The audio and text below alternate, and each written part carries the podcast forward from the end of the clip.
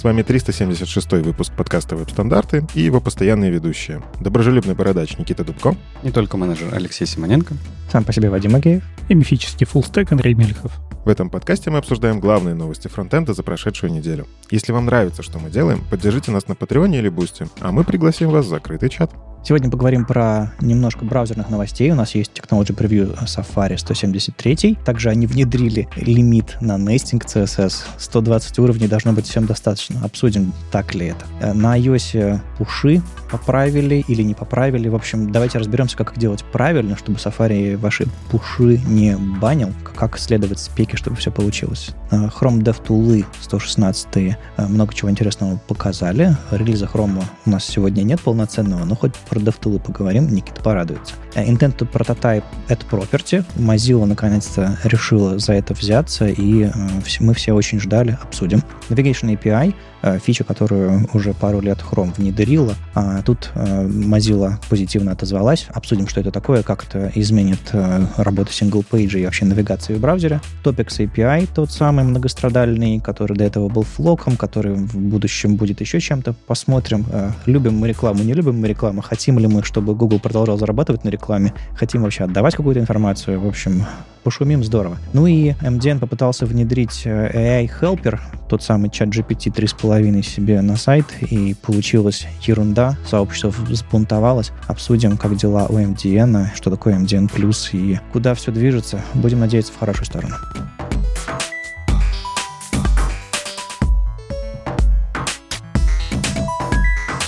Ну что, ну, естественно, раз я в подкасте все-таки пришел, должен быть какой-то брау- браузерный анонс. Мне повезло, Safari Technology Preview постарались, сделали. А сейчас поговорим, что появилось в Safari Technology Preview 173. И на самом деле там появилось очень много, но не очень честным путем. Они туда завезли а, тот самый Safari 17, который анонсировали. Мы уже про него говорили тоже в подкасте. Они там анонсировали большое количество изменений, а, связанных с UI браузера, то, что там профили завезли, веб-апы, э, всевозможные изменения в девелопер-тулзах, э, там отзывчивый вот этот режим и так далее. Про это мы особо говорить не будем, но есть вещи, которые, ну, интересненькие добавились. Из интересного добавились два новых медиа-выражения. Мы про них раньше говорили, обсуждали, но они вот сейчас реализованы в этом а, Technology Preview. Первое медиа-выражение, медиа-фича — update. Вы можете написать от media update и, например, none. И это значит, что браузер постарается сказать, что это что-то там, не знаю, для бумаги или для каких-то устройств, которые, в принципе, не поддерживают обновления. Это вполне себе может быть удобно. В принципе, как бы есть медиапринт, да, для бумаги вот лучше, конечно, это использовать, это прям для печати. Но есть разные браузеры, вы никогда не знаете, на чем это показывается. Может, это холодильник, у которого там рисуется э, ваш сайт один раз. В общем, э, устройство, по идее, должно в браузер передать информацию о том, что оно не умеет обновляться, и браузер прокинет, что update none. А есть update slow, это всевозможные устройства, у которых просто маленький FPS или, в принципе, они очень медленно с этим справляются. Например, э, не знаю, у Kindle есть вот эти вот э, ну, читалки, которые... У них какой-то там 5 FPS, по-моему, он выдает. Прикольно, кстати, смотреть анимации на сайтах. Я как-то пробовал. Ну, в целом, можно под это подстраиваться. Ну, и есть устройства, которые просто не вывозят. Типа, им не хватает мощности на современное всякое. Тоже там, по идее, браузер может попытаться сообщить вам эту информацию. И, ну и если вы ничего не укажете, то есть fast, вот, это по умолчанию. Он считает, что все работает нормально. Для чего это можно использовать? Ну, опять же, вы можете помочь тем, кто сидит с Kindle, пытается смотреть ваши анимации и адаптировать под это ваш сайт. Следующая медиафича — scripting. Мы ее тоже немножко обсуждали, ну и вот ее реализовали. В чем ее суть? Вы, когда в CSS находитесь, вы, в принципе, не знаете, есть ли в этом самом CSS, есть ли у вас на страничке какой-то JavaScript, который выполнился, и он как-то влияет на этот CSS, например. Что здесь можно отметить про этот самый scripting? Когда scripting none, это значит, что в принципе страница не поддерживает скрипт. Ну, то есть браузер по какой-то причине скрипты не выполняет. Пользователь, например, может запретить выполнение скриптов, либо в принципе по какой-то причине браузер это выключил. Ну, разные браузеры, опять же, бывают. И вы таким образом можете подстраховаться, зная, что у вас JavaScript должен что-то сделать там со стилями, например, сделать то же самое на CSS. Ну, почему бы и нет. Есть еще режим, когда скрипт выполняется only once. Это первый раз выполнилось, и все. А, например, э, вот э, мы обсуждали, что есть движок Prince XML, который для печати, ну и в принципе, когда вы для печати что-то запускаете, у вас JavaScript один раз выполнился, а дальше на печать. На бумаге неудобно просто скриптом пользоваться. Вот. И тоже это медиа-выражение применится. Ну и по умолчанию, опять же, если ничего не укажете, значит, скриптинг разрешен, все, пожалуйста, работаем. В общем, кажется, NoScript можно будет во многих местах просто взять и заменить, когда это появится во всех браузерах. По-моему, довольно такая удобная фича. Что еще? А, здесь очень много фиксов по всевозможным опишкам, как обычно это есть в Technology Preview. Но из интересного это нестинг.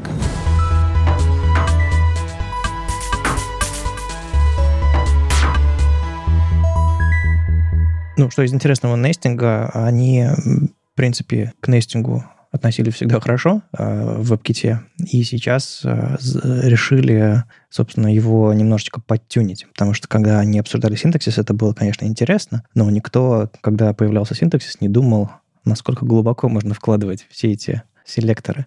Но ведь можно вложить 2, 3 раза, 4, 5, а если 128 раз, а если 256, и так далее. Что, что получится? Как браузер должен это все рендерить? Потому что ну, он, видимо, все-таки должен как-то ограничивать. То есть у нас же есть э, лимиты памяти, лимиты, не знаю, там максимальные размеры в CSS, там есть какие-то 10 тысяч пикселей, там еще что-то такое. Ну, в общем, раньше были, и, видимо, для нестинга нужно, да, ведь? Ну, то есть, по крайней мере, э, они начали это тестить, и у них браузер начал падать. И, собственно, вот в этом релизе, или, ну, кажется, да, в этом, в этом релизе они, собственно, а, ограничили вложенность 128 уровнями. И тут э, дадим ссылку на комит. А, они а, закоммитили тест, и, собственно, тест — это текстовый файл, в котором написано, если браузер не падает, тест проходит. И, собственно, тест — это HTML-страница, на которой встроено какое-то адское количество at media, вложенных друг в друга, они идут, идут просто таким красивым паттерном по, по исходнику. И очень долго GitHub их э, грузит, поэтому подождите, пока оно загрузится. Видимо, очень большой, там больше, чем 128 вложенности, я не считал. Ну, и казалось бы, когда это может вообще пригодиться, и когда это ограничение адекватно сработает. Ну, то есть это, это просто ситуация, когда у вас, не знаю, какая-нибудь генерация кода пошла не туда вы что-то сделали неправильно. И в такой ситуации у браузера должно быть ограничение, что типа доходим до 128 уровней вложенности и потом останавливаемся. А, логично, и, в общем, многие места нужно так прикрывать в браузере, да. Мне кажется, должно появиться еще одно медиа-выражение. Девелопер, двоеточие, невнимательный, или девелопер ладно, не буду ругаться, не очень хороший человек, редиска. Ну, потому что я вот не могу представить себе ситуацию, когда я захочу... Ладно, могу, на самом деле, на CTF каком-нибудь, который вот мы издеваемся над людьми. Да, просто, чтобы вы знали, зачем мне в жизни пригождается подкаст и все, что мы обсуждаем. Просто раз в год я придумываю задание для людей, где там 6 тысяч чекбоксов с помощью HES. И вот, вот только тут, мне кажется, нестинг мог бы пригодиться 129 уровня какого какого-нибудь. Но ну, зачем так верстать? А генерация тоже, ну, типа, это только если сломалось. Но если сломалось, тогда и ладно, ну, крашится, значит, что-то пошло не так.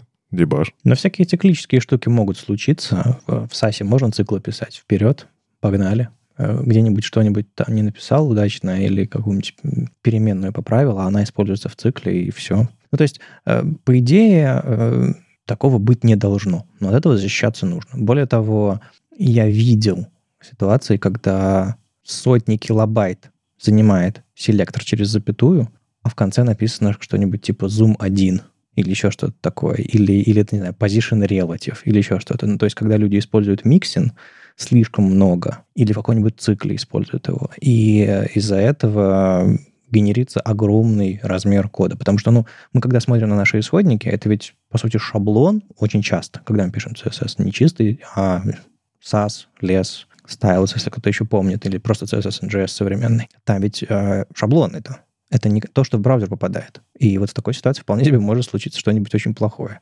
Так что вот ребята первые с этим столкнулись. Интересно, есть ли это что-то подобное в Firefox или в Chrome, прямо в, было ли это встроено во время разработки, а так тут прямо есть константа. Максимум uh, rules list nesting level равно 128. Надо в других исходниках тоже поискать. Ну, а чего вы удивляетесь? Одно дело, что так действительно верстать нельзя, другое дело, что кто-то может это использовать для того, чтобы крэшить браузер. Человек, он зашел по сути, у него упало. Ну, поставили защиту и поставили.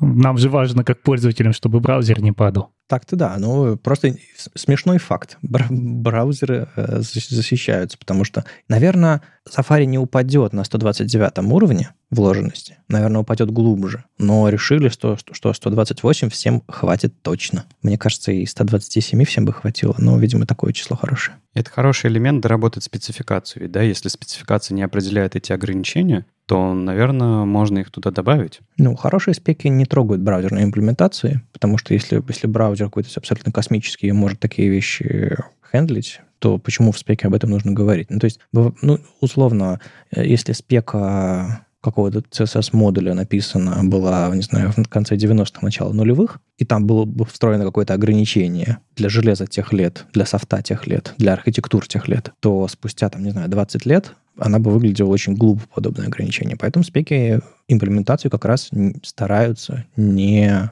описывать только сам принцип работы. Да, но тут знаешь чего? Э, есть интересный момент. Мы не брали этого сегодня в темы, но я думаю, вы видели скандал, да, вокруг пушей? Который был на этой неделе, где и Джен Симмонс засветилась и так далее, и так далее. То есть э, быстренько вам э, расскажу. Там речь была о том, что ребята начали вот пытаться имплементировать э, пуши, которые, веб-пуши, которые были в iOS внедрены, и нашли очень странное поведение, из-за чего как бы сообщество немножко побурлило. Как же так? iOS, а Apple, значит, внедрили кривые пуши. А получается так, что если ты на iOS-платформе отправляешь один пуш, второй пуш, третий пуш, эти пуши как бы не активируются, да, пользователям, то четвертый уже не отправляется. Угу. И... А в Гугле не так. Они продолжают отправляться. И тут начали все вот это вот сообщество бомбить, как же так, как Apple могла и так далее, так далее. А потом ребята начали разбираться и поняли, что тут как бы не все так чисто. И Джен Симмонс тоже вышел и говорит, ну, ребят, вы спеку-то почитайте. И оказывается, что Apple куда ближе к реализации спецификации, чем Google с текущей реализацией. Но сообщество, оно уже привыкло использовать имплементацию Google, которая, как оказалось, ну, редко же люди идут и читают спецификации, да, они просто смотрят на имплементацию, на документацию, и все. Да, как оказалось, это неправильное поведение. Ну, не совсем там такая история.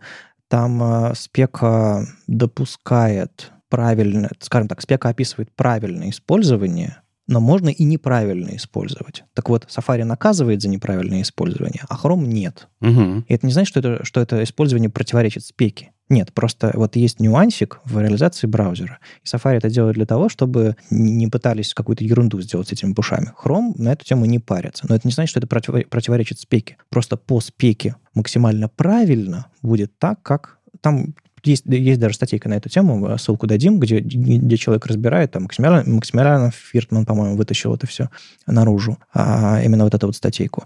Просто Safari это не документировало нигде, будем честны все-таки они такие, ну вот мы вот так вот такой-то пуш сделали вперед. Если бы, мне кажется, если ребята из Chrome это бы сделали, они бы, они, а если бы не был такой вот, по рукам бы так разработчикам давали, они бы это документировали. Ребята из Safari не документировали, и это главная проблема. А я, я это к чему вспомнил-то? Мы почему тему-то этому не брали, но я вспомнил почему. Вот это как раз-таки те вещи, которые спецификации не описаны, но имплементация в браузере, она становится разной. И те же самые, вот, например, э, зачем в, в спецификацию как бы вносить ограничение в 128 вот этого нестинга, да, вниз, в глубину. А, но мы же можем получить разное поведение в разных браузерах. А мы же как комьюнити, наверное, хотели бы понимать, как оно должно работать. Ну, тут явно защита от крэша была. Ну, скажем так, э, ни в одной спеке не написано, что div на странице не может быть больше там 10 тысяч пикселей или типа того. Я не помню, какие там сейчас размеры. Они, они какое-то время менялись, когда браузеры переходили на разные архитектуры, а именно аппаратные. Ну, это как с максимальным размером урла.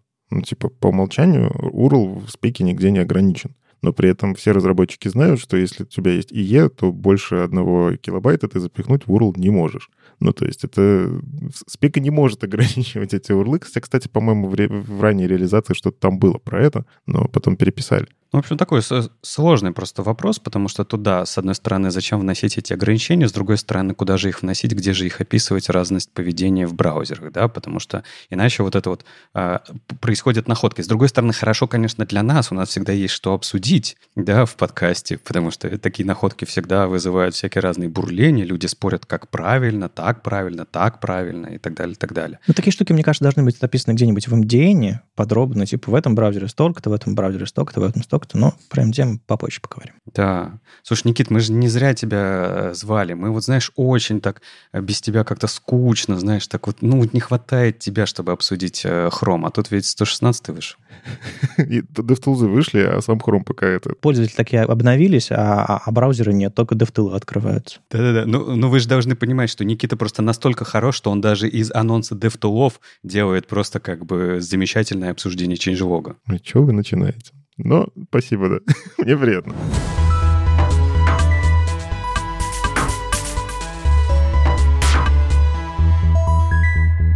Да, действительно, есть новости о том, что нового в DevTools Chrome 116. Я на самом деле люблю эти маленькие заметочки, потому что там маленькие радости, которые делают мою разработческую жизнь с каждым релизом все лучше и лучше. Что завезли в этот раз? Сделали более удобным э, поиск стилей, которые не загрузились. Что раньше было? Вы загружаете какой-нибудь э, стилевой файл, в котором есть импорты. Заходите в код, ну, типа, ну, есть какой-то импорт, и ладно. А, иногда в консоль, если вы не выключили, выпадет, что файл такой не был дернут. Иногда в нетворке вы видите красненькое 404, а, ну, наверное, не загрузилось. Но в целом со стилями такая беда, что, ну, типа, если фетч упал, он упадет в JavaScript явно. Так грохнется, что прям видно будет издалека. А если там, не знаю, даже картинка какая-то не загрузилась, в целом вы визуально это увидите. А вот со стилями есть всегда вот эти нюансики. Так вот, что они сделали? Они добавили, во-первых, когда вы открываете в исходниках, в sources, а, стилевой файл, он такой прям красненьким подсвечивает. Знаешь, я вот этот вот импорт не могу, не нахожу вообще посмотри на него, пожалуйста, внимательно. И это в целом удобно, потому что мы в всяких IDE-шках, ну, давно это видим. Когда я вот пишу там, не знаю, в VS Code, он меня тоже красненьким подчеркивает, я такого файла не вижу. Не всегда, кстати, подчеркивает, спасибо CSS, NGS и все такое, но в целом, как бы, мне это удобно. Они пошли дальше. А, когда вы видите вот эту ошибку в консоли, которая все-таки есть и показывает, что у вас нету какого-то стилевого файла, вы когда кликаете в нее, вы прям сразу переходите в то место, где этот импорт подключается. И вот это, кстати, очень удобно, потому что я сталкивался с таким, что когда подключаешь какую-нибудь там, не знаю, дизайн-систему внешнюю, у нее там что-то с импортами не так, и расковырять, где оно подключается, сложно, потому что оно лежит где-то в нот-модулях, которые я специально э, э, убрал, не хочу на них смотреть, а оказывается, надо было. Вот, это удобно. А, ну и заодно они еще добавили в Network, если вы что, не, если не знали, когда делается запрос, у них там есть подвкладочка Initiator, которая говорит, «А, откуда-то запрос пошел. Вот я JavaScript так очень часто дебажу. Вот они добавили то же самое для этого стилевого файла. Ну и дело ведь не только, если файл недоступен. Дело еще в том, что импорты импортятся только когда они в самом начале описаны стилевого файла. А они также смотрят на то, что если импорт э, описан где-то ниже, он не сработает, даже если ссылка внутри правильная. Они тоже об этом ругаются. За это спасибо. Да, а, и они это, кстати, унесли в том числе в панельку Issues, ту самую панелька, которая говорит о каких-то неожиданностях и сразу показывает, как это починить. Очень люблю, кстати, эту панельку. Она все чаще и чаще мне говорит какие-то вещи, которые я тупо забыл. А я смотрю, она такая, ну, мы верим, что ты можешь сделать лучше. Вот тебе, почитай вот здесь, пожалуйста, тест пройди и сертификат получи. А, вот, они то же самое добавили туда. В общем, такая приятная мелочь. Я буду все чаще просто смотреть в А вы прямо пользуетесь в обычной жизни импортами? Да, я шоуром просто пользуюсь. У меня там э, Вадим пользуется в шоуре импортами нещадно просто.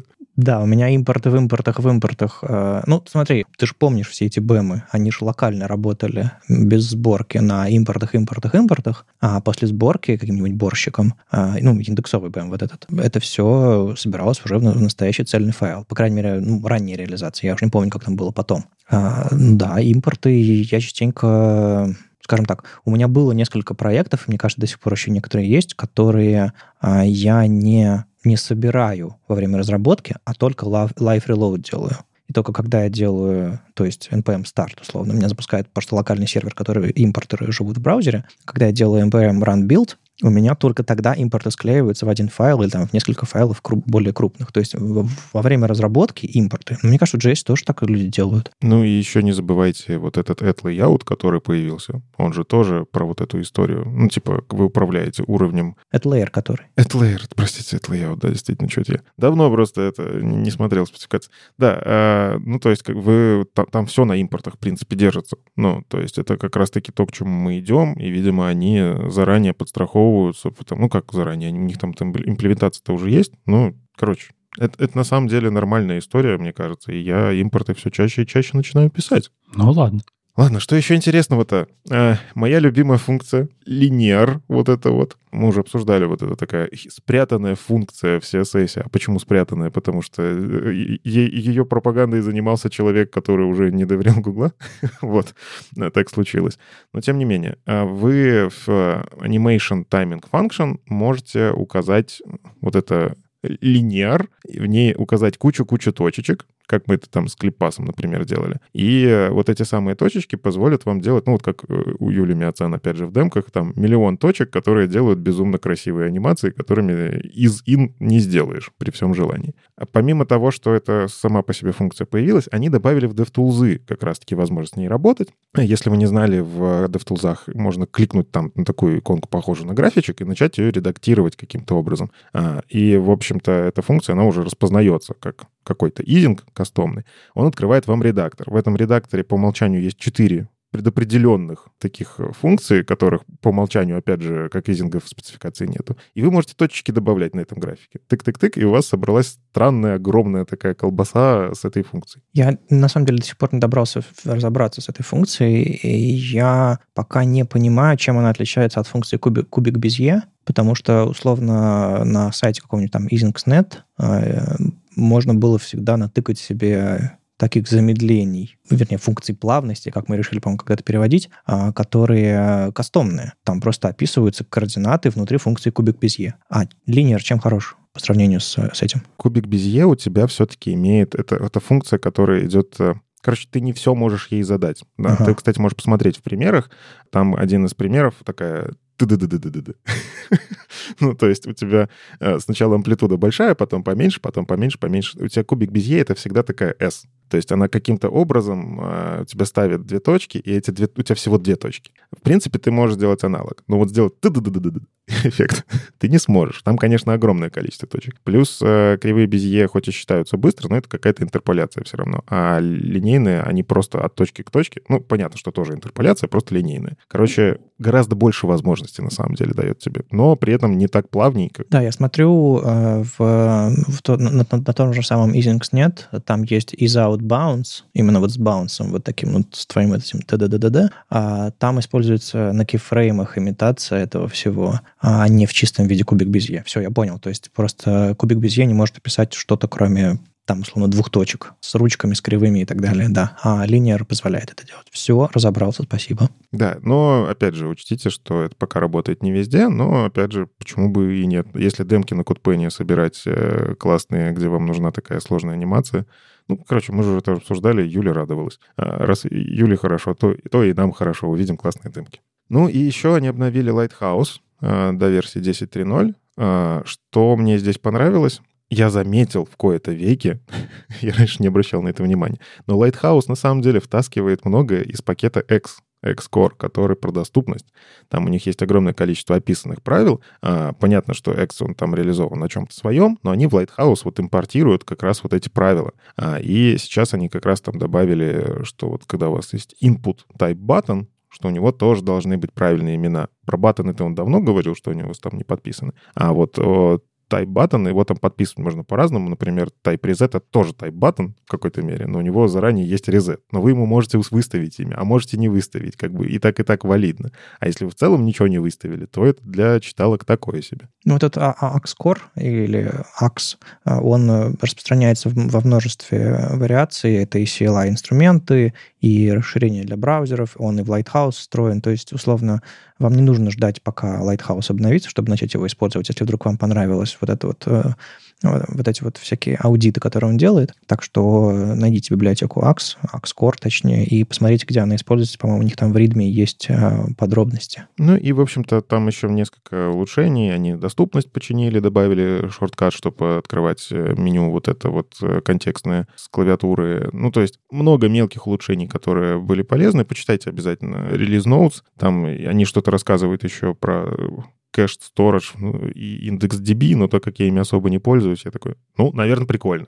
ну вот, в общем, если вы пользуетесь а, базами данных прямо на клиенте, наверное, вам станет удобнее это дебажить. Вот. Ну, Короче, радость. Я, конечно, больше всего радуюсь, конечно, вот этого линейр и тому, что теперь CSS будет видно. Ждем дальше. Вот эти маленькие радости, так, так всегда хорошо. Ну, как там радости побольше? Твоя любимая тема, Гудини. Вы меня слишком хорошо знаете.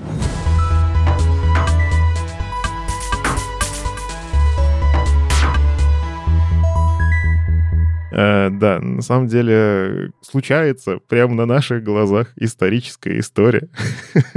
В чем суть? Э, есть э, Add Property, про который мы много раз говорили. Chrome выкатил Add Property, выкатил Firefox. А нет, Firefox мы не говорили. Safari выкатил Add Property. Ну и, в общем, я давно это жду, с 2017 года жду, когда оно везде появится. Что, что такое add property? Это свойство, которое вы в CSS указываете. Add property, говорите имя переменной и говорите браузеру. Это переменная типа цвет или типа вот мое такое кастомное слово, кстати, можно даже так делать, или длина. И таким образом браузер понимает, что это не строка, а что-то, что, с чем он может работать. Анимировать, транзишны использовать или, короче, обрабатывать по-особому. Вы там еще начальное значение задаете, и наследуется оно или нет. И есть такая же реализация в JavaScript. Причем реализация в JavaScript во многих браузерах появилась раньше. И единственный браузер, который пока что это не реализовал, это Firefox. Ну, то есть, причем самое интересное, intent у них был очень давно. Но я еще когда в семнадцатом году это рассказывал, они такие, да, нам интересно. но, но нет. Safari реализовали в итоге раньше, хотя они молчали про это максимально долго. В общем, новость в том, что intent to prototype. Это значит, что они берут в работу, начинают с этим, с прототипированием и реализацией в коде, а это значит, что буквально через пару версий мы, наверное, даже это свойство увидим. Опять же, тут ничего удивительного, потому что, если я не ошибаюсь, это property в том числе входит вот в эту историю интеропа и, ну, то есть до конца года им все равно это дотащить надо было, но для меня это маленькая радость. Почему это классно? Потому что я очень давно жду, как анимировать CSS-переменные. Сейчас это приходится делать через хитро вывернутые костыли, то есть там есть все-таки хитрые способы как-то заставить браузер с этим работать, но это ты пишешь неведомое количество кода для того, чтобы обмануть браузер. Ну и, опять же, не всегда удобно. А сейчас вы просто будете анимировать одно свойство. Короче, потрясающе, жду, и здорово, что Firefox туда посмотрели. Ну, про браузеры поговорили, нужно поговорить теперь, видимо, про инструменты для разработчиков.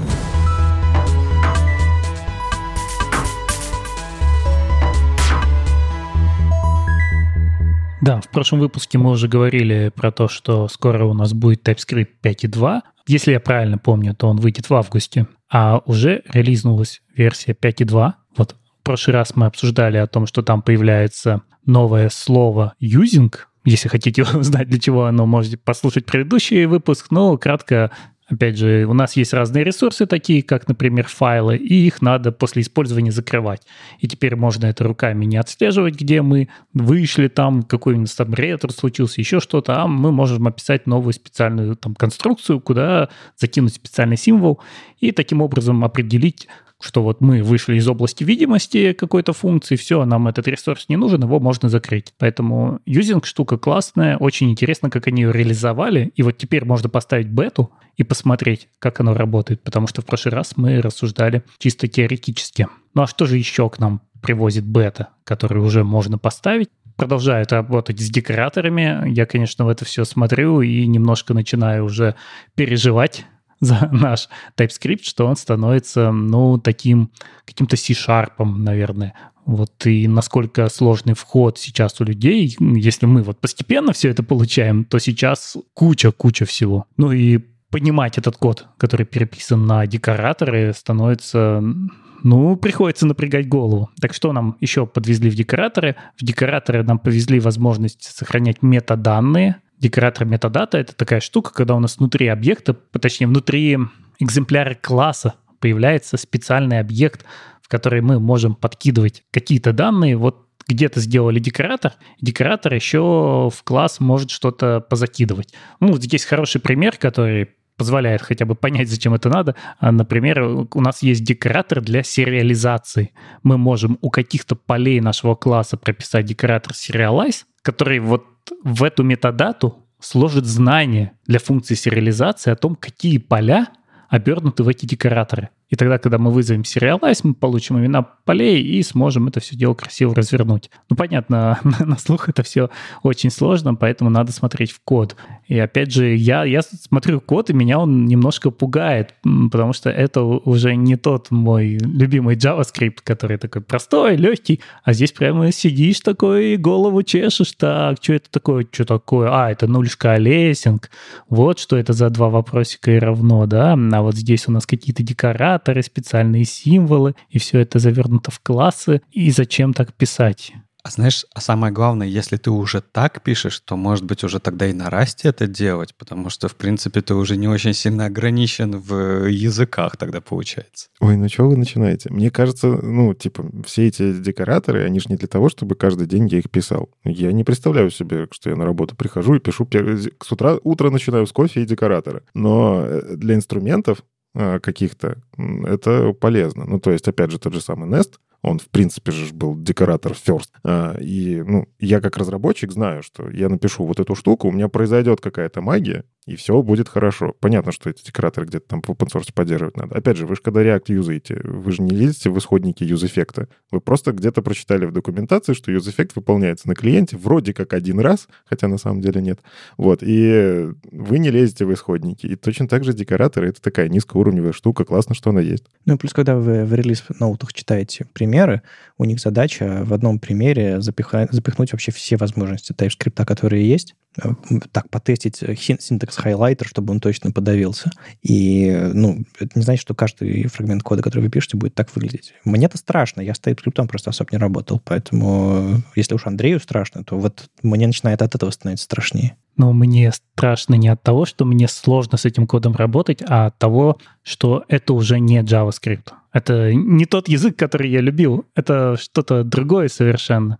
И мы теперь можем писать на совершенно разных подходах. Кто-то уйдет совсем в функциональщину, кто-то вот с классами продолжит работать и навернет на них много чего такого. Мне кажется, всегда, всегда так было. Мы все JavaScript писали как хотели. Некоторые, на некоторых это было похоже на Java, у некоторых на PHP. Мне кажется, наоборот, очень хорошо, что у нас появляются какие-то фичи, которые не JavaScript. TypeScript — это не JavaScript. TypeScript, он как бы совместим с JavaScript, но добавляет кучу информации, которую в JavaScript не прокинуть. И то, что у нас появляется возможность в этом метадату что что-то прокинуть из TypeScript, то есть ты соединяешь вот эти две вселенные, и у тебя на, в момент выполнения уже появляется какая-то дополнительная информация. Ты можешь, ну, ты можешь в том числе как-то обрабатывать типы при помощи этой всей истории. А я тут все равно, Андрей, тоже поддержу. На самом деле легкость языка пропадает. То есть, да, добавляется какой-то такой, знаешь, свой вот этот вот энтерпрайзности, где ты вот можешь все определить, описать, и, э, интерфейсами обложить, имплементировать, документацию вокруг этого создать.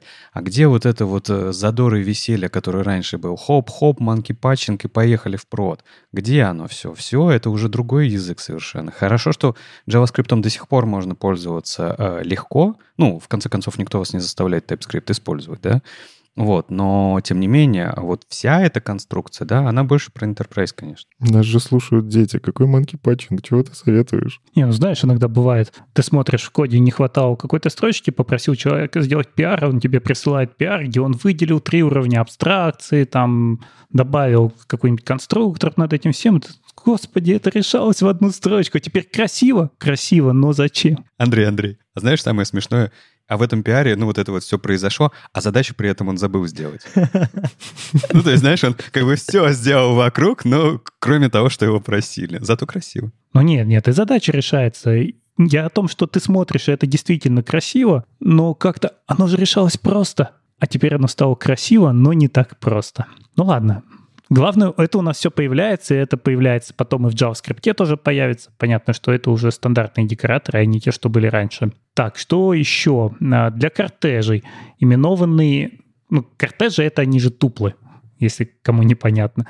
А не стало понятнее. В русском это кортеж. Кортеж — это такой массивчик, где э, набраны какие-то значения. С мигалками? Ты просто посмотри на Вадима. Кортежи, ну это как туплы. Ну, такая структура данных, да. Она у нас JS ее нет как таковой, мы ее собираем просто из массивов. И в TypeScript мы можем создавать именованные вот, э, вот эти члены кортежа, мы можем не просто положить в массив что-то, а приписать первый элемент — это вот это, второй элемент — это вот это и так далее. И раньше нам TypeScript не позволял делать, что один элемент имеет имя, а второй не имеет. Теперь тоже будет можно. Это хорошо, потому что появлялись кейсы, когда нам надо смержить кортежи, и они теряли эти имена. Что еще из хорошего, упрощают работу наконец-то с массивами, когда у нас были массивы, описанные как юнион из двух массивов, например, массив стрингов и массив чисел. И мы на него кидали фильтр или какой-то еще перебор, и у нас получалось, что дальше внутри TypeScript не знает, какого типа прилетел элемент. Теперь он автоматически все это превращает в то, что у нас изначально массив как юнион из числа, там, строки и всего, что было. И поэтому уже появляется совместимость, он просто берет это на себя. Но это же страшно. Ну, типа, меня вот я это прочитал такой, типа, я хочу, чтобы у меня был массив чисел. Ну, он внутри, получается, он делает union, значит, внутри эта сущность, она у меня уже будет подсвечена как число или как строка. Ну, то есть мне нужно не забывать самому проверять руками, что это строка или число. А, а я ожидал, что мне TypeScript это подскажет. Я не хочу проверять это сам. Да, именно так. Но они пошли в ту сторону, что это уменьшает зато количество ошибок, когда ты не понимаешь, что у тебя происходит. Ты решил с массивом поработать, а у тебя вывалилась такая огромная ошибка, у тебя здесь несовместимость типов. Как бы немножко это все дело скрыть. Ну, не знаю. Кор- короче, я напрягся от этой новости, если честно, потому что, мне кажется, тут нужен какой-нибудь флажочек в TS-конфиге, который будет тебе хотя бы ворнинг выводить, что да, мы тебе сделали union, поэтому на всякий случай посмотри во внутренности и проверь, это число или не число, потому что ты можешь ошибиться уже внутри функции. Да, снаружи тебе стало легче, поздравляем. Теперь мы тебе ничего, красненьким не подсвечиваем, но будь осторожен. Я очень хочу такой флаг, потому что, ну не знаю, это повод ошибку совершить. Ну и ладно, еще две вещи, которые достаточно интересны в том, что они связаны с IDE. То есть теперь у нас есть код completion внутри вот э, самого TypeScript, он сам нам дописывает э, запятую в объектах. То есть мы пишем объект, потом следующий какой-то член в этом объекте, и запятая сама докидывается средствами TypeScript. И у нас также с TypeScript приезжает э, рефакторинг. То есть мы можем инлайнить переменную функцию. То есть если мы где-то объявили константу какую-то, положили в нее что-то, они же функции ее используют, и мы можем запустить рефакторинг для того, чтобы заинлайнить, чтобы исчезла вот эта выделенная константа, и ее значение напрямую попало в функцию. И вот что здесь странно, то что это анонс вроде бы языка, но здесь внутри него, внутри движка нам предлагаются штуки, которые связаны, в общем-то, с редакторами, с IDE. То есть они совсем пытаются снять э, с разработчиков IDE требования к тому, что вот возьмите, вот у вас здесь есть AST, вы должны знать, как устроен язык, найдите это, пересоберите, вставьте куда-то. Они говорят, не-не, мы все за вас сделаем, вы просто вызываете у нас в API вот этот метод, и мы за вас все в вашем коде сделаем. Это интересный подход, потому что он, в принципе, меняет то, как теперь делаются IDE-шки. Я сейчас попробовал в TypeScript Sandbox вот эту историю, с, э, что внутрь прокидывается. Все нормально. Он ругается, но по-другому. То есть я, я не осознал, что он же внутри тип тебе дает как раз как union. Он видит, что это число или строка и предупреждает. Но ладно, тогда удобно. Ну как, не совсем удобно. Я все-таки хочу, чтобы он понимал, что там один тип, ну, правда, мне было бы удобнее не писать эти ивчики. Но он хотя бы ругается, значит, строго здесь работает, значит, все нормально. Ну, а ты не пиши такие массивы. Пиши массивы одного типа. Я не знаю, что с бэкэнда придет. Да, если API-шка такое присылает, что делать? Только ты проверь тип и выведи массив нужного типа, и дальше с ним работай. Нет, так тебе каждое значение перебрать, ты же не знаешь, что внутри. А е... нет, нет, это же было как раз про кейс, когда у тебя или пришел массив чисел, или массив строк. Вот с этим как работать. Но давайте все-таки вернемся к IDE. Как, как вам вот это, то, что у нас на себя движок языка берет задачи, которые раньше делали редакторы? Так он же с самого начала стартовал с этим, с language сервером и всем остальным. Это же, это же не новинка какая-то, что он не просто язык, а еще и компиляторы, вот это вот все. Но они это продолжают накручивать. Я скорее здесь соглашусь вот с Андреем, что тут интересно, как это... Короче, раньше у нас были хелперы для IDE. То есть он действительно там подсказывал что-то, но прям рефакторинг, вот это прям рефакторинг инлайновый, он давал хелперы, а не делал в коде что-то. А сейчас интересно, что да, он говорит, нажмешь вот эту, вызовешь вот по факту вот этот метод, я тебе сам по рефакторю, прям в коде. Это интересно, но мне кажется, это логическое продолжение того, что было. Инцидент интересный, видимо, будет такого больше появляться. Но не забываем, TypeScript разрабатывается какой корпорацией, по большей части? Microsoft. А VS Code какой корпорацией разрабатывается? Тоже Microsoft. Та-дам! Ну, наверное, это как-то связано. Они ходят между кабинетами и такие, ребят, очень надо, пожалуйста, запилите вот такой метод. Подожди, подожди. А Copilot кем разрабатывается? Microsoft? Это что же, они скоро начнут писать код за нас? Еще и на TypeScript сразу. Да уже пишут, уже пишут. Но за счет этого наши старые редакторы, классические, там, Vim, например, какой-то, они тоже получают вот эту всю функциональность бесплатно. А, то, то- то есть это, это типа, это э, как I- IDE для бедных, что ли, когда прям в, в язык встроено?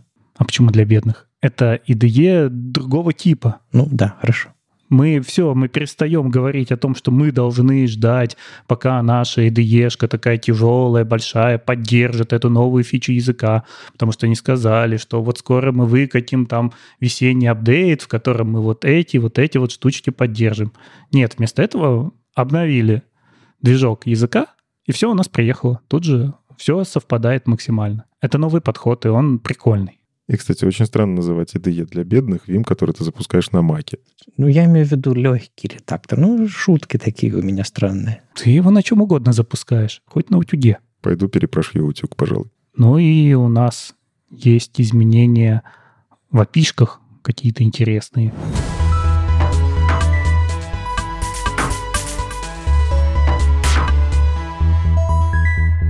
Navigation API, мы много раз про нее говорили. Ладно, я ее несколько раз притаскивал и буду продолжать притаскивать. По-моему, это очень такая принципиальная и важная вещь, которая поменяет, как single-page работает, как, как работает вообще, э, скажем так, э, навигация в браузере и как э, наши, наши веб-приложения тоже с ней работают. А у нас сначала был э, window location, потом window history, э, API-шки, а сейчас у нас вот появи- появился navigation. А, Эту штуку реализовали, по-моему, в 2021 году или около того, пару лет назад в Хроме, в каком-то там 102-м Хроме, вернее, первые беты вышли, наверное, а в 102-м Хроме уже появилось. Что это такое? Это новый интерфейс внутри браузера, который позволяет получать э, доступ к истории браузерной и к всем событиям на- навигации, которые происходят. То есть, условно, если пользователь кликнул, кликнул по ссылке, у вас срабатывает событие навигации. То есть вы понимаете, что в, в данный момент браузер собирается перейти по этой ссылке. Или, если пользователь сходил вперед или сходил назад, вы тоже можете это сделать. Или, например, вы можете сами говорить по истории «сходи вперед-назад», «обнови страницу» и, или, или «выведи мне список всех историй, э, всех э, записей из истории». В общем, есть такой API, и я чуть дальше расскажу, чё он хорошего при- принесет, какие вообще use cases появятся. Но главная новость в том, что, и почему, собственно, я тему притащил, что в HTML Living Standard засунули, собственно, Navigation API. То есть в спеке сейчас есть Navigation API. Почему это произошло? Не потому, что они такие, а, что, а, спека, ну давайте, напишем. Нет, эм, Mozilla сказала спустя там пару лет, а, окей, идея нам нравится, будем реализовывать. И, собственно, это был сигнал для авторов спеки, что пиар можно мержить, и что пора уже это все нормально таки описать. Э, И, собственно, спека, да, э, отдельным, хорошим, правильным языком рассказывает про весь этот а, новый там, но- новый, новый интерфейс, как это все можно делать. И там есть хорошие примеры, собственно, да, как вывести список э, из истории, как сделать, сходить вперед-назад по истории. Ну и самое важное, а, собственно, главный use case для этого всего, мы наконец-то можем не, не пользоваться этим history, а, history push ами, все этими, всеми этими стр- стрёмными API. Он, в общем-то, заменяет. И просто модель теперь работает с другой стороны. Я бы сказал, что не заменяет. Меня сложилось впечатление, ну, что как раз-таки идет разделение. У тебя навигация выделяется отдельно, и ты навигацию теперь, ну, почему и переименовали на самом деле. Они же тоже сначала это патчили, старались по-всякому. Но навигация, у тебя появляется PWA, веб-апы э, и прочее. То есть ты по факту меняешь хождение по урлам на хождение по каким-то состояниям, то есть state, становится основой. А History API — это становится API, как и всегда была, работы с историей браузера. Просто раньше она подменяла это и работала с урлами, но ее пытались патчить зачем-то, то есть несоответствие названию добавляли. А Navigation API, он работает со стейтами. Ну, то есть это такое разделение, как, это, как форсажи разъехались.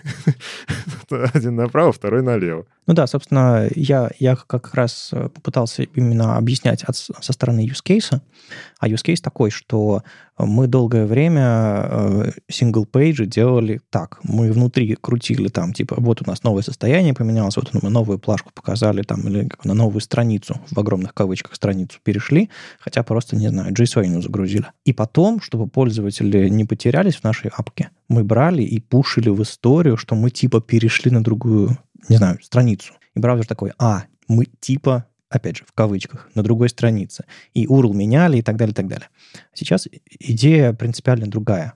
Мы даем пользователям ссылки на другие страницы. И если, допустим, у нас это, не знаю, сервер-сайт рендеринг какой-нибудь или просто обычный сайт, мы можем его улучшить поверх с помощью JavaScript, с помощью Navigation API, чтобы пользователи кликали по тем же самым ссылкам, чтобы это не были diff-on-клики какие-нибудь для навигации, чтобы это были обычные ссылки на нужные адреса. Но, когда этот клик происходит, мы перехватываем это событие, и вместо перехода на страницу, или пока этот переход на страницу происходит, то есть это, там есть разные этапы, скажем так, событий, а, мы можем подгружать какую-то JSON. А если, допустим, JSON не подгрузилась, мы можем разрешить браузеру, а, собственно, перейти по этой ссылке, если вдруг что-то пошло не так. Ну, то есть это все а, меняет подход к сингл-пейджам, к тому, как они должны работать на самом деле, на основе браузерных API, а не на основе вот этих костылей, которые мы а, многие годы привычно крутили. Так а все равно же, если пользователь нажмет F5 или пойдет по ссылке, у него все равно загрузится, скорее всего, корневая ссылка. Дальше там вот этот тяжелый бандл загрузится, посмотрит, какой был адрес, и соберет ему нужную страницу финально. Ну, не совсем. Сейчас же больше все-таки подход, ну, условно, там Next популярен стал, да, и Next, он все-таки тебе страничку отдельно собирает. Да, у него там есть корневой бандл,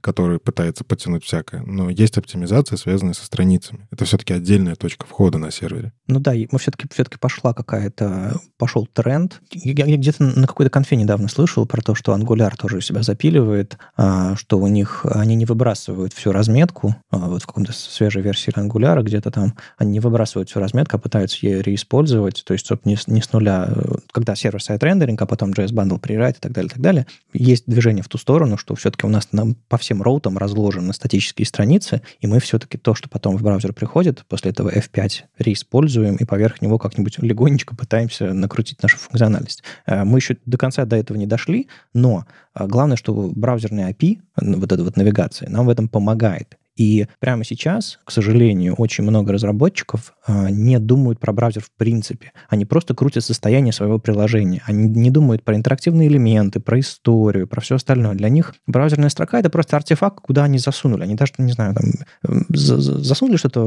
не знаю, адресную строку поменяли, чтобы потом можно было ссылку на это копировать. А, а реально сработает ли это по этой ссылке или нет, но никто особо не парится. То есть очень много всяких проблем в приложении, просто которым я пользуюсь, связаны с, с адресами, с состояниями приложения и так далее. Если мы сможем обеспечить это на уровне браузерного API, во-первых, мы сможем видеть, не знаю, загрузку, спиннеры и так далее, прогрессы все. Ну, то есть вот стандартное встроенное браузерное поведение, адекватное. Нам не придется это имитировать. Вот что важно. Ну, еще, кстати, из очень интересного, то, что мне понравилось, э, просто статья, которая вот от Джейка Арчибальда, она старенькая. 21 э, года ее там обновляли. Но сейчас же Chrome активно пиарит историю про View Transition API, uh-huh. и вместе с Navigation API это прям очень красиво. Ну, опять же напомню, View Transition API — это API браузерная, которая позволяет, как раз-таки она сейчас больше на SPA заточена, хотя там в самой спеке переходы между страницами обычными статическими тоже как бы предусмотрены. Ну да, да, они зарелизились для JavaScript, как JavaScript API, но, не знаю, по-моему, в следующей версии Chrome появится декларативный способ описывать это все. Я уже себе на сайт встроил, жду, пока это все можно будет смотреть не только в канарейке. Да, чтобы, ну, опять же, кто пропустил предыдущие выпуски, суть в том, что у вас, вы, допустим, говорите, вот эта картинка,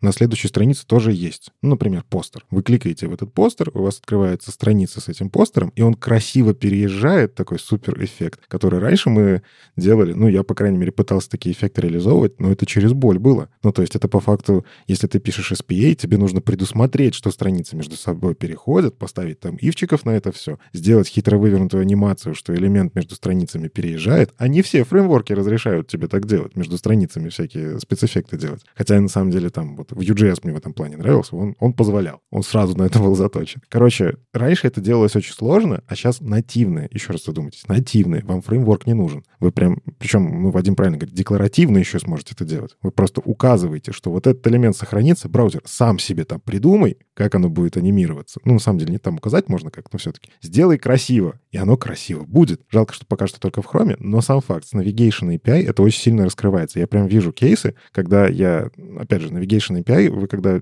клик делаете, у вас, если что, URL меняется сразу. Если вы Prevent Default не вызвали, он сразу меняется. То есть, по факту, вы уже на новой странице. Но красивости все еще доезжают. То есть вы можете уже скопировать этот URL, отправить другу, но при этом глядя на то, как дизайнер придумал очень красивый эффект анимации. В общем, хорошая штука. И Navigation API, и View Transitions API, они вместе работают очень классно. Минус один, что WebKit до сих пор не знает, как он к этому относится. А, есть стандарт Positions, а, у Mozilla Positive. А, Chrome внедрил, а WebKit все еще ждет. Так что я вот подписался на это GitHub issue. Ссылки дадим. А, можете тоже подписаться и следить, когда WebKit решится это все реализовывать. Но кажется, в этом нет а, ничего скажем так, такого противоречивого. Я думаю, это вопрос времени и приоритетов, а так-то они это запилят, потому что штука действительно полезная и э, решает современные задачи гораздо лучше, чем все эти костыли, которые у нас были до сих пор. Ну, на самом деле, я бы не сказал, что тут прям все-все-все понятно. Я спеку еще не читал. Э, то, что WebKit еще не опубликовали свою позицию, это тоже о чем-то говорит, потому что это не только что произошло, да, по-моему, уже больше года. Уже пару лет прошло. Да, да, уже пару лет, да, где ждут э, позицию от WebKit. Если посмотреть на другие разные API, то там по, по многим как бы есть позиция а, Apple, команды WebKit. Вот. И вот э, к спеке вопросы, все, что связано с URL, переходом со страницы на страницу, это вопрос э, в privacy, во-первых, да, насколько как бы там это, эти вопросы решены, да, насколько ты внутри какого-то своего сэндбокса, внутри своего оригина, насколько это не может вытекать информация об этом. Не может. Ты не можешь сходить назад с помощью navigation back э, на, на, на предыдущий сайт, скажем так. Не-не-не, можно ли забрать информацию, куда ты ходил? Э, по-моему, только в, в рамках одного origin все работает. Э, то есть ты не можешь почитать историю за пределами своего своего Origin. То есть это все в самом дизайне, в самой дизайне спеке приватность вроде как учтена, uh-huh. и Mozilla тоже как бы, ребята тоже не балбесы, они privacy review какой-то делают, и, в общем, через э, в, в 30 так это все прошло. Я понимаю, что у GTA special, special, special opinion, скажем так, на эту тему, они прям очень сильно. Но у меня есть ощущение, что они просто руки не дошли. То есть, когда у них есть какие-то консерны, они приходят и говорят, мы что-то сомневаемся, мы потом вернемся, там, обсудим и так далее. Тут просто такая тишина звенящая. Ну, ну ладно, я сейчас э, хвалил Navigation API, но должна быть какая-то белорусская ложка дегтя. Я все-таки про Navigation API, меня что смущает, это вот что-то на уровне Гудини для меня по ощущениям. То есть History API, он же примитивный да нельзя. Вы просто говорите, вот такую строчку запихни, вот эту строчку сходи назад, там вот эту зареплейси и так далее. То есть это просто по факту работа с каким-то списком, она что-то там под капотом делает, но тебе не надо думать, там очень простой API. А вот если посмотреть Navigation API, там даже в самой статье начинаешь смотреть, что так, тут есть какие-то аргументы, которые передаются, какие-то опции. Не, ну они опциональные. То есть там есть дефолтное поведение, ты просто говоришь вперед, назад, там туда-сюда, перехвати события и так далее. Но если ты хочешь, чтобы там э, фокус восстанавливался или не восстанавливался, если ты хочешь, чтобы скролл восстанавливался или не восстанавливался, ты можешь это руками сделать, а можешь разрешить это браузеру делать. То есть там оно все как-то прогрессивно улучшается. И если ты хочешь полного контроля, ты можешь закопаться очень глубоко. Если не хочешь, ты можешь разрешить браузеру делать то, что браузер обычно делает. Мне кажется, в этом есть определенная красота. С одной стороны, да, но с другой стороны, у них тут же первым примером, а, типа can intercept, а, они предлагают заменить на свою функцию самописную, в которой они перечисляют огромное количество всяких штук. И я понимаю, что мне это нужно будет держать в голове. Если я захочу хотя бы одну из этих вещей обработать, то мне нужно держать все в голове. И надо будет учитывать, что если они эту опишку расширяют дальше, мне нужно будет дорабатывать. Короче, точ... мне, мне на самом деле API, если что, понравилась. По самому дизайну она, она довольно удобная. То, что это на ивентах построено, то, что там сразу асинхронность предусмотрена, то, что они сразу сигналы впихнули, это вообще гениально. Вот в плане сигналов я такой, вау, вот это продуманность, это классно. Можно, ну, если что, вы делаете какую-то навигацию, в процессе, там, не знаю, синхронный запрос куда-то пошел, вы указываете в ивент, вот сигнал вот здесь, да, и я могу этот сигнал э, заабортить. Ну, то есть у меня в какой-то момент произошла еще одна навигация, вот, и вы просто обрабатываете этот фетч так, что он все, дальше не идет. Это классно. Но если эта штука начнет расширяться, я такой, блин, это же мне все надо будет помнить, это же надо будет все знать. Я, конечно, понимаю, это моя работа. ну, то есть, если я с этим работаю, мне нужно в этом разбираться. Но я все-таки, наверное, вижу, что, опять же, это станет как частью какой-то библиотеки. Ну, опять же, будем справедливы, в фреймворках мы обычно пользуемся не нативным API, мы пользуемся какой-то абстракцией, которая берет это все на нас. Но если мне придется уже в этом ковыряться, ну, надо будет очень много помнить. Слушай, ну в TypeScript разобрался, и тут разберешься. А я не разобрался. Там очень много всего. Ладно, погнали к интересным штукам а, от Гугла, которые немножечко уводят нас непосредственно от разработки в сторону рекламы, трафиков, пользователей и вот этой длинной-длинной эпопеи, как Google пытается избавиться от куков.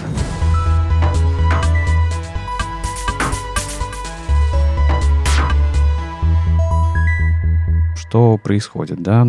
А, появился Intent to Ship, Topics API, причем довольно странно, да, учитывая, что Topics API уже а, существует в браузере уже какое-то время, и были intent to ship, и intent to prototype, и intent to experiment, intent, intent to эти самые original trial, кучу, кучу всего. В общем, Google здесь, по-моему, с 2019 года пытается вот реализовать свою историю про какой-то privacy sandbox. Вот когда тогда все сказали, все, мы уничтожаем third-party cookie, Google такой, да, мы тоже, но у нас есть круче идея. А, и вот они с этой круче идеей продолжают а, думать, как же им ее запилить. Была раньше реализация флока, от чего они отказались. Теперь это а, все перекочевало в Topics API. Topics API как, как API, да, он существует в Chrome уже. И я, если честно, не, не до конца понял, в чем именно intent to ship, потому что они в в описании того, что они собираются сделать, они наоборот говорят, что они немножко закрутят это все. То есть они это переведут в режим, который в Chrome называется enrollment, да, development enrollment. Этот API будет доступен только по подписке, то есть нужно будет э, скинуть свои контакты, э, ну, разработчиков, да, объяснить, что они хотят с этим API делать, и дальше продолжать его тестировать. То есть они вроде как немножко его э, закатывают от того формата, в котором он сейчас существует. Сейчас он, по-моему, по трайлу. Интересно, что э, до сих пор э, на это API, вот в отличие от Navigation, да, вот про который мы сейчас говорили, э, до сих пор на этот API есть четко э, выраженные позиции и Mozilla, и Apple, и они э, четко негативные. Причем э, у Mozilla вообще вышло огромное исследование. То есть то, что они выше э, написали, это только маленький кусочек, а там прям целая огромная PDF о том, как они исследовали весь этот вопрос и почему они не согласны с позицией Гугла и они не считают, что это э, пойдет на пользу веба, и что э, Google с помощью Topics API ничего не, не меняет с точки зрения э, и защиты пользователей э, в интернете от того, что хотят они делать. Я напомню, что такое Topics API. По сути, идея была Google какая? Что давайте, ну, надо же рекламодателям передавать э, интересы пользовательские, да, вот тот самый фингерпринтинг для того, чтобы пользователю показывать самую правильную, подходящую ему в нужный момент времени рекламу. Это все делалось с помощью считывания там, разных метрик пользователя. Мы за счет отмены third-party cookie и за счет других а, механизмов в браузере потихонечку а, избавляем рекламодателей от того, чтобы лучше идентифицировать, что человеку интересно. И Google а, в своей вот последней реализации Topics API предложила следующую историю. Давайте мы создадим большой классификатор таких общих интересов. Ну, там типа музыка, типа искусство, я не знаю, автомобили. Ну, вы наверняка все такие классификаторы видели на каких-нибудь сайтах. Вот. И давайте будем пытаться, во-первых, классифицировать сайты, то есть про что сайты? Вот каждый сайт в интернете. Этот сайт, он про что? Это новости, это политические новости, это, не знаю, разработчики, это комьюнити, это еще что-нибудь такое, это про технологии. Вот. А дальше давайте а, идентифицировать пользователя. Что ему может быть интересным? И привязывать его к каким-то таким топикам. То есть получится такая двусторонняя связь, интересы по этому классификатору у пользователей, интересы,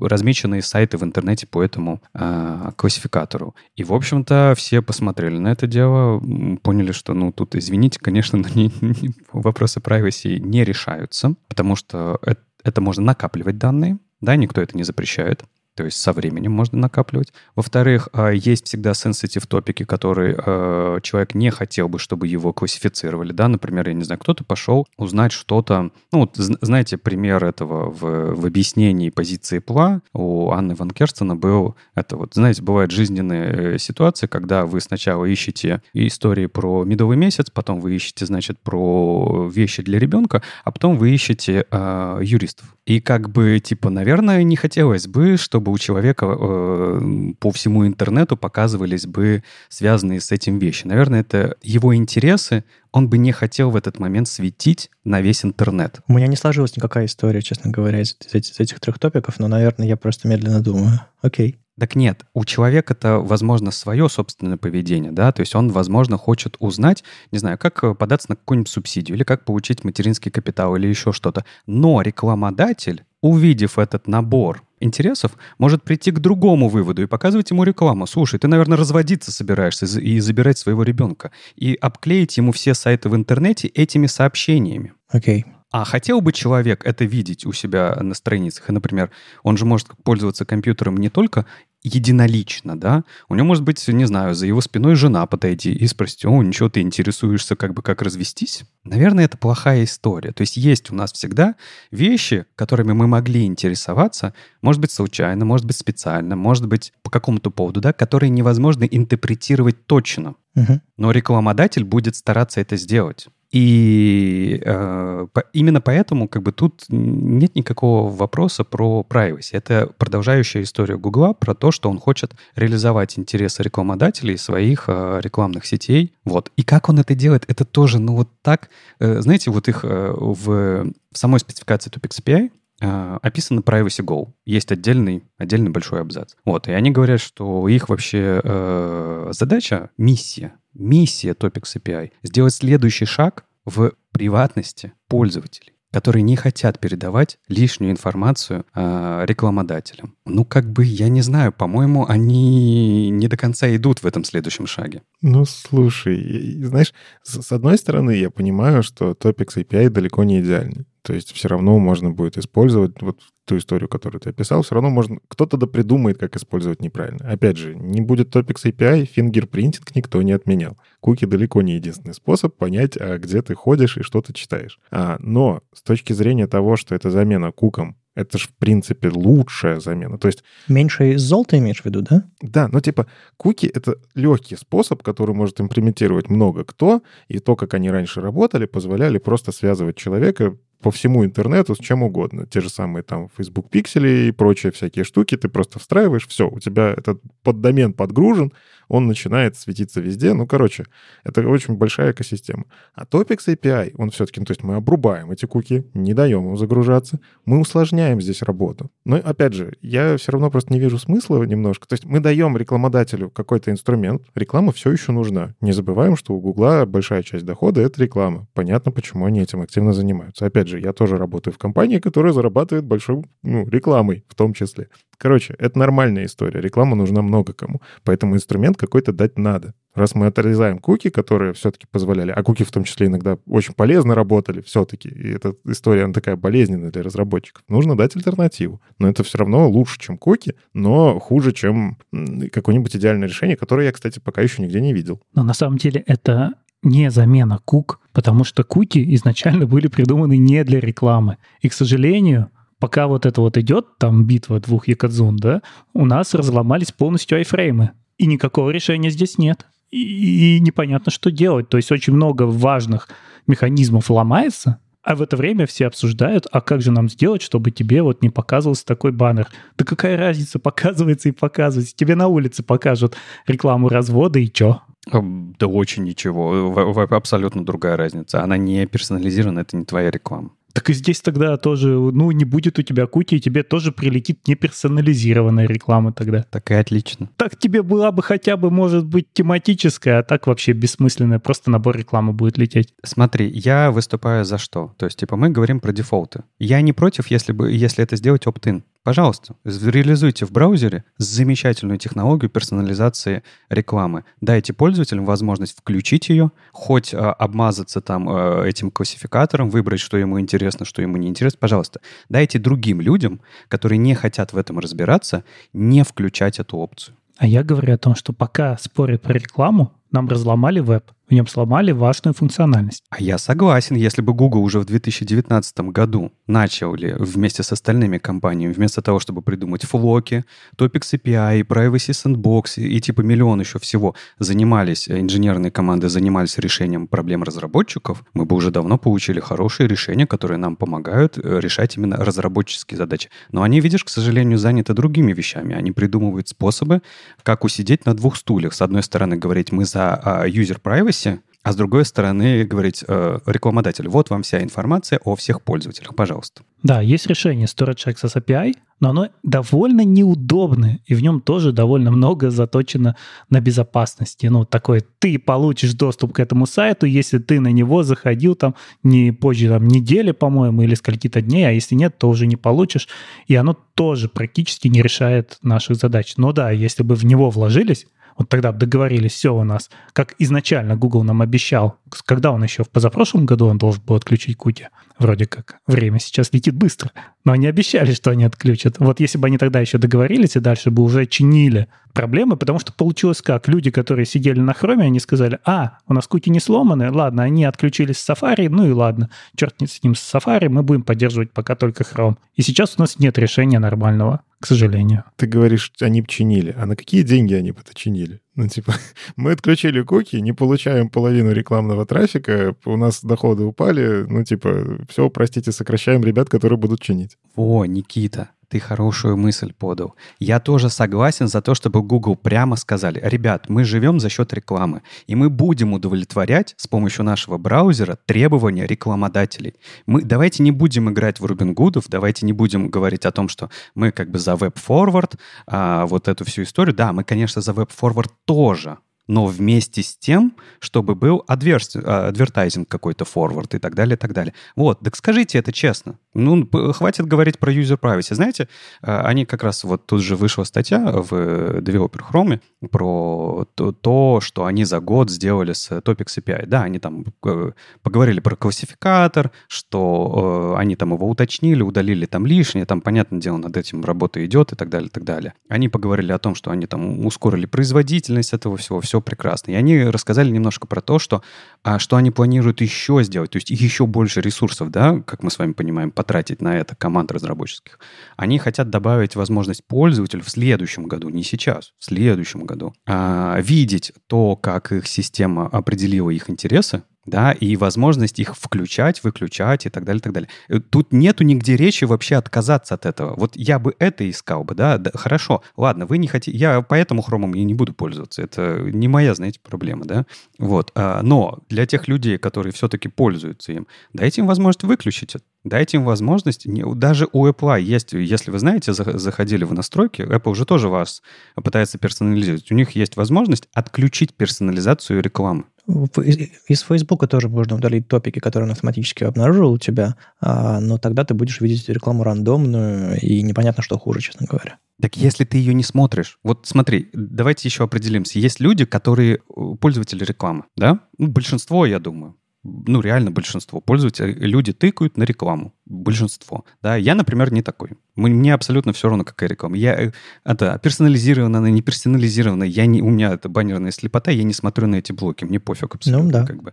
И мне не надо, пожалуйста, меня трекать как бы я хочу браузер, в котором как бы я могу свою privacy как бы переключить и сказать, вот трекайте кого хотите, кто хочет этого, а дайте мне возможность, чтобы меня не трекали. Ну, короче, тут э, понятно, что всегда будут два лагеря. Просто как человек, который в том числе занимался э, рекламой, я могу сказать, что иногда разработчики очень сильно хотят сделать хорошую рекламу, очень сильно, которая решают твои задачи. Но из-за всяких вот этих вот историй, что ты там ставишь адблоки и прочее, ты, ну, как бы сложнее тебе угодить.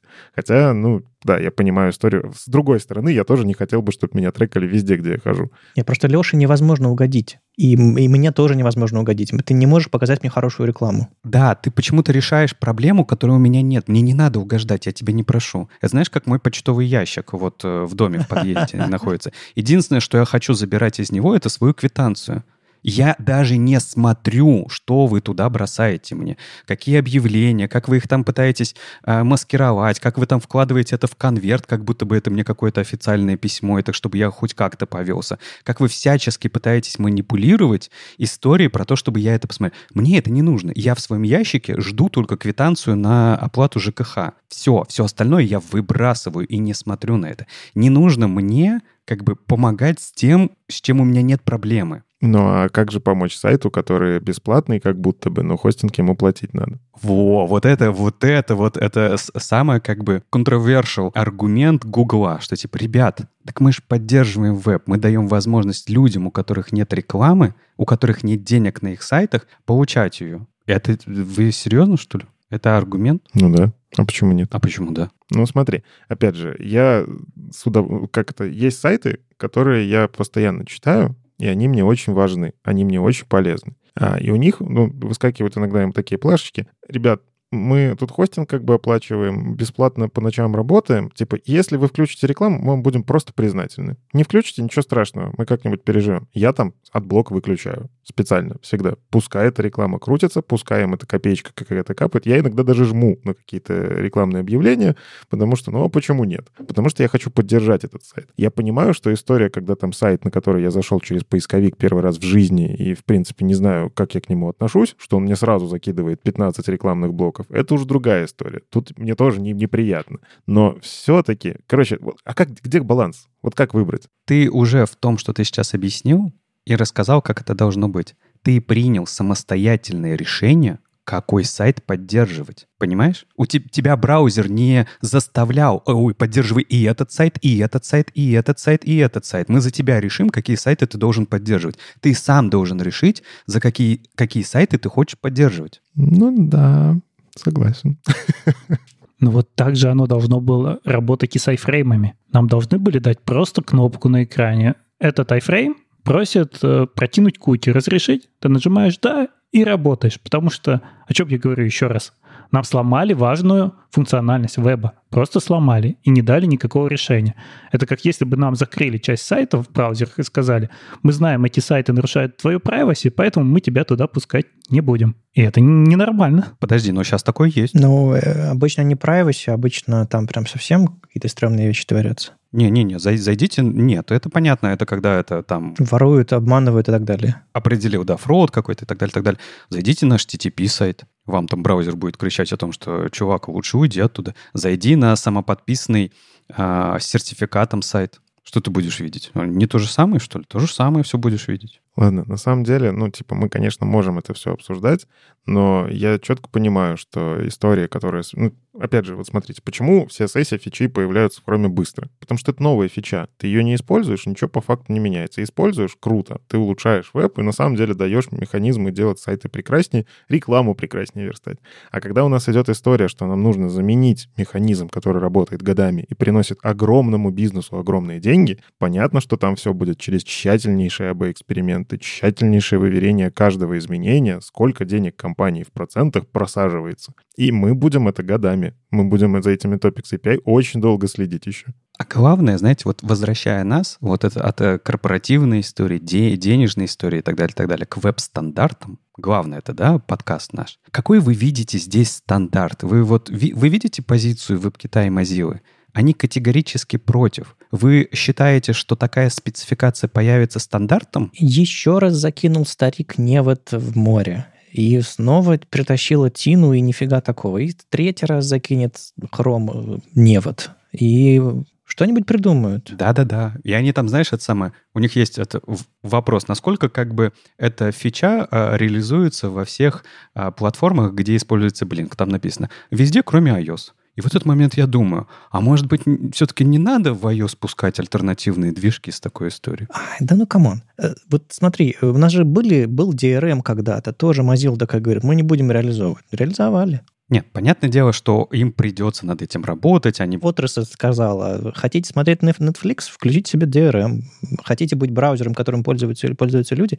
И я допускаю, что если Chrome скажет, слушайте, ну не будем мы в третий раз невод закидывать, ну сколько можно. А куки отключили, включили этот Topics API, или как они его там переназовут, и все начнет работать. И сайты начнут э, работать с этим API. А, даже если это не суперстандарт, Chrome нужно как-то жить, и, а, а, а куки прям вот ну, нельзя. И все, возможно, когда-нибудь вынудит э, какой-нибудь сабсет этого всего, какую-нибудь реализацию, какой-нибудь э, компромисс внедрить. Подожди, но если они будут вынуждать, разве это не как раз то самое э, использование своего монопольного положения? Первый раз, что ли? Короче, ну, вы поняли. Я категорически против этой всей истории. Очень интересно, куда она вся зайдет, потому что я согласен с Андреем, лучше бы они не этим занимались, а чинили нам те вещи, которые э, надо чинить. Но я думаю, э, правильно вы все говорите, у Google весь бизнес построен вокруг рекламы, и они никогда себе эту, эту историю сами не отпилят. Никуда это все не уйдет. Давайте поговорим про еще одну компанию, которая э, тоже в последнее время пытается строить у себя бизнес, хотя вроде бы как веб-платформа, non-commercial и так далее. А тут Mozilla на MDN выкатила фичу, которая немножко взорвалась сразу после релиза.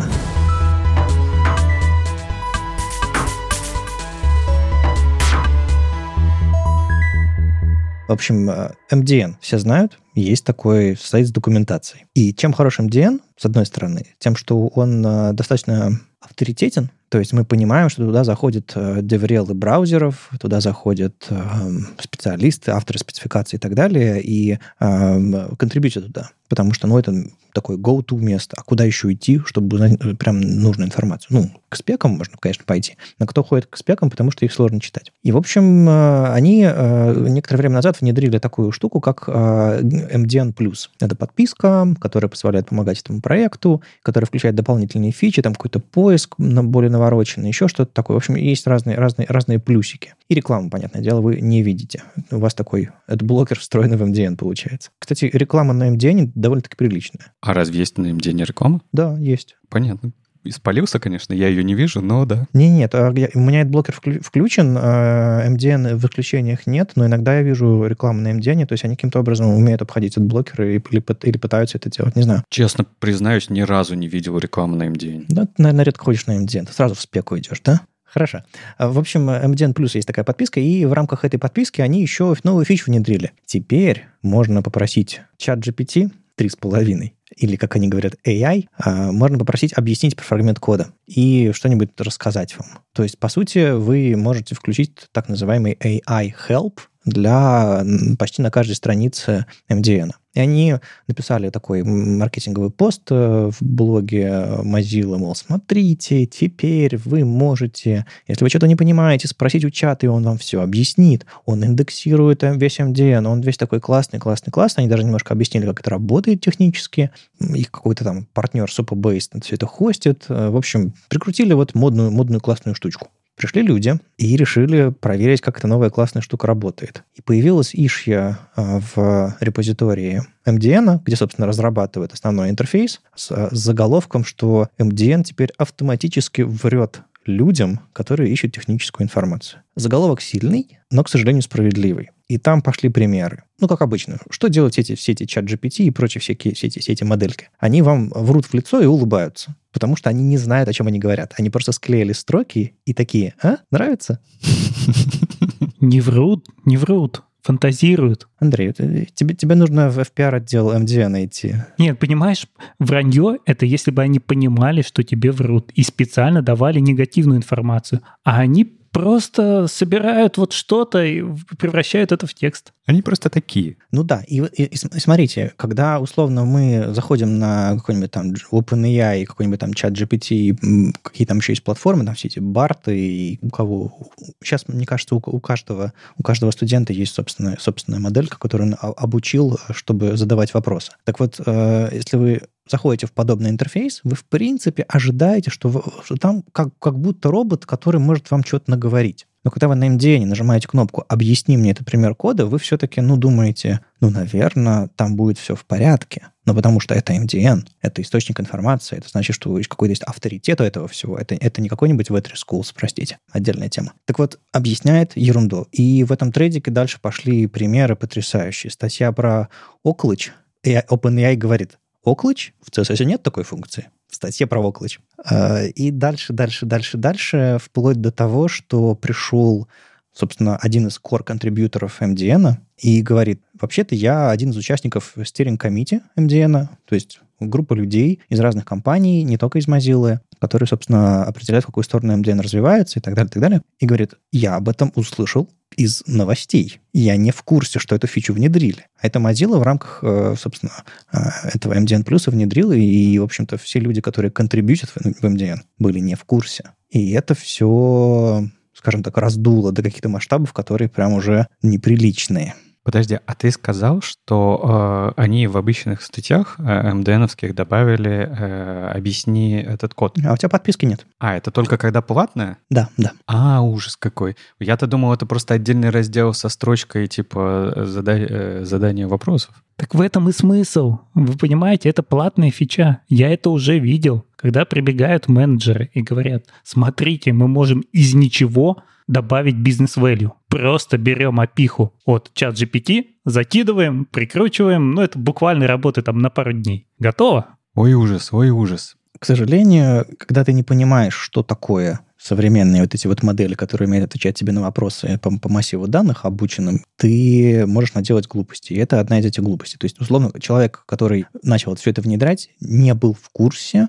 что это такое. Либо ему сказали, да и так сойдет, и он говорит, ну ладно, давайте. Знаете, почему я не переживаю? Вот э, в отличие от Topics API. Почему я не, не переживаю? Да потому что это не взлетит. Это, это, это история за платной подпиской, которая хреновая, которая не объяснена. Вы, вы вот... Э, у меня нет подписки. Э, я в MDN не вижу ни одного места, которое меня бы форсило в эту подписку. Да я не понимаю вообще, зачем мне эта подписка в МДН. Не, ну, Леш, подожди, ты сейчас критикуешь э, подписку, э, скажем так, люди, которые ее запускали, и вообще сама подписка, это отдельная тема. Взлетит она, не взлетит, у них все-таки есть какое-то исследование, э, я думаю, рынка, и они понимают, если, если у сайта сообщества, это постоянные люди или случайные заходы и так далее, и так далее, ты можешь гипотезу предположить, что да, не взлетит. Даже если не взлетит. Тут проблема в том, что когда что-то не взлетает, это не влияет на авторитет, на репутацию MDN. А вот эта фича может повлиять. То есть там люди прям э, расстроенные в этом тредике на, на GitHub,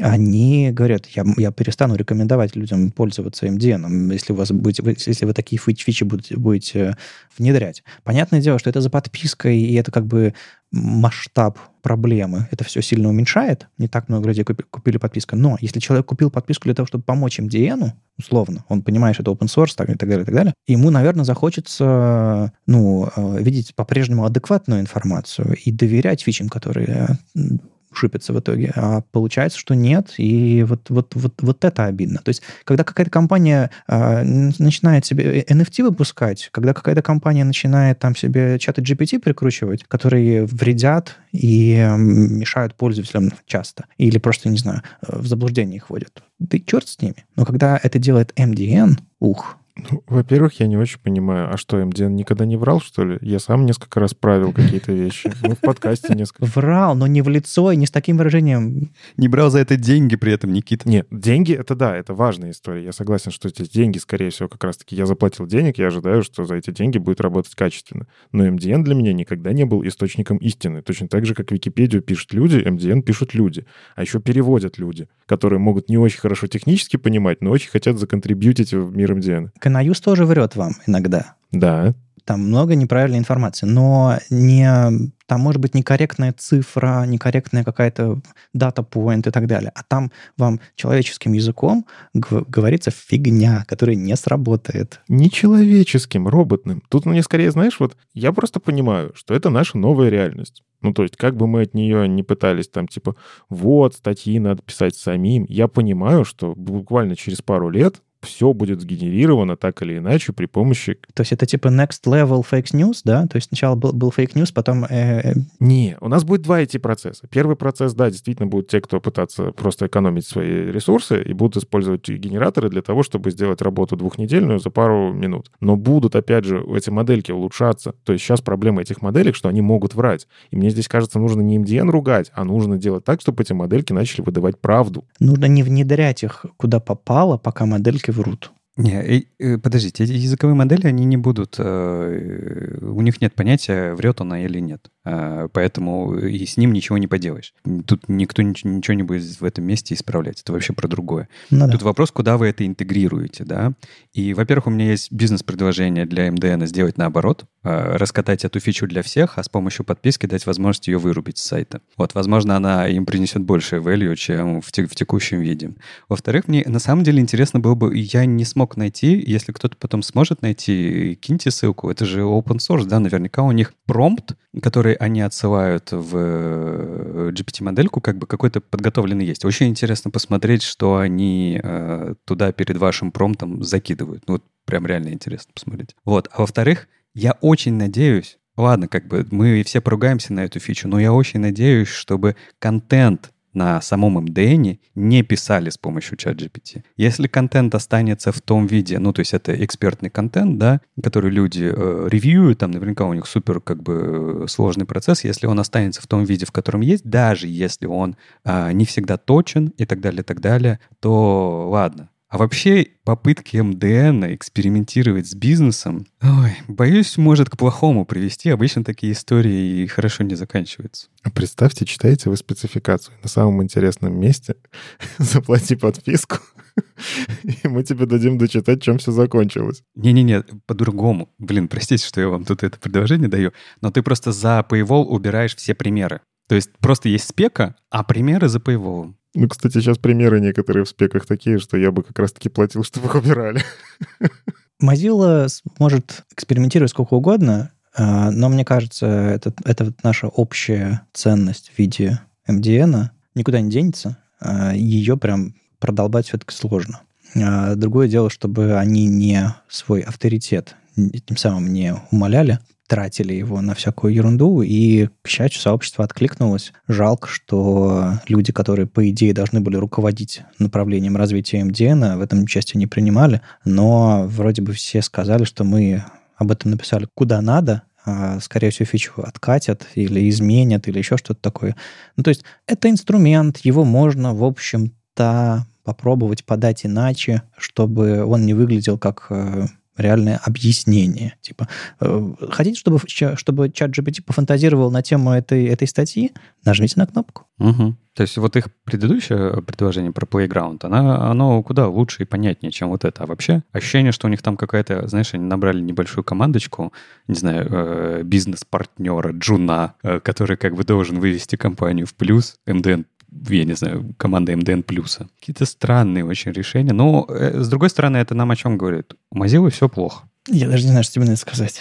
Не, у них не, все плохо, им деньги нужны. Ну, я про это и говорю. Я имею в виду, как у корпорации, Corp- Mozilla Corporation, а у них, э, ладно, не очень хорошо. Да, то, как они работали раньше, и то, за счет какой поддержки они работали раньше, видимо, это уже а, перестало а, быть таким, как раньше. А, им тяжело, и они придумывают разные способы, как из этого выйти. Иначе не очень понятно. Ну, прикиньте, мы сколько МДН ты вообще знаем и видим? Сколько, 10 лет, 15, 20? Никогда, по-моему, за всю историю не было ни одного, а, ни одной попытки монетизировать МДН. Ну, а сейчас вот пошло. Пожелаем им удачи. Мне кажется, они достойны того, чтобы содержать команду. Я знаю людей, которые работают над MDN, редакторов э, и так далее. У них есть совершенно точно недофинансирование, а, но этот MDN плюс и все-таки им какие-то деньги принесет. И я буду рад, если у них появятся деньги для того, чтобы развивать эту команду и так далее. Потому что раньше она была сильно больше и сильно круче. Сейчас там буквально там два, два с половиной человека. А, и это очень мало. а, статьи по, на нужные темы пишут всякие Крис Милс, которого по контракту нанимает Google. То есть тяжеловато. Но давайте все-таки пожелаем Mozilla удачи, чтобы э, MDN не просто, не просто поддерживать на уровне хостинга, а развивать, писать новые статьи и так далее. Хорошую идею они начнут, а если будут плохие, сообщество, как в этом случае, подскочит и скажет, вы чего? И у них будет возможность откатиться. Все будет хорошо.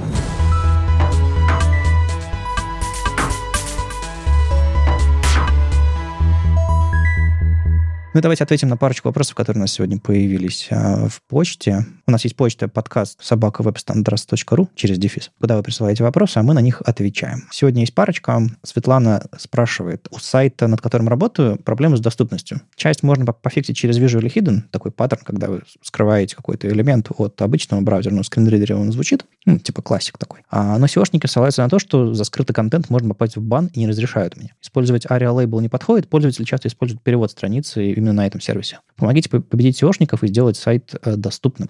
Светлана, я немножко поресерчил. А, я зашел на сайт apple.com и на сайт web.dev. То есть первый – это огромнейший сайт компании Apple, который совершенно точно SEO -шно в нужном месте, и не глупые люди его делают, и ошибок они там не сделают. Там используется класс Visual Hidden. На сайте web.dev, который делают, э, собственно, разработчики, которые работают в компании Google, тоже используется класс Visual Hidden для того, чтобы сделать интерфейс более доступным, э, сохранить его переводимость и не попасть в бан Google, потому что это абсолютно нормально. Не стесняйтесь, смотрите на большие сайты, и, возможно, вашим SEOшникам такие аргументы подойдут. Если нет, покажите больше примеров. Я могу добавить, что здесь как бы, когда роботы ходят, а, если мы говорим про Google, они в том числе делают проверки Lighthouse а. Мы про это несколько раз говорили, что эти роботы реально, ну, этот Lighthouse, в том числе вот этот score, участвует в том, как вы ранжируетесь. Так вот, Lighthouse Visually Hidden поощряет. У вас должна быть какая-то подпись у кнопки. И думайте о том, ну, опять же, я не знаю, как это продавать SEO шникам, но вообще-то, опять же, с приходом ChatGPT и прочего,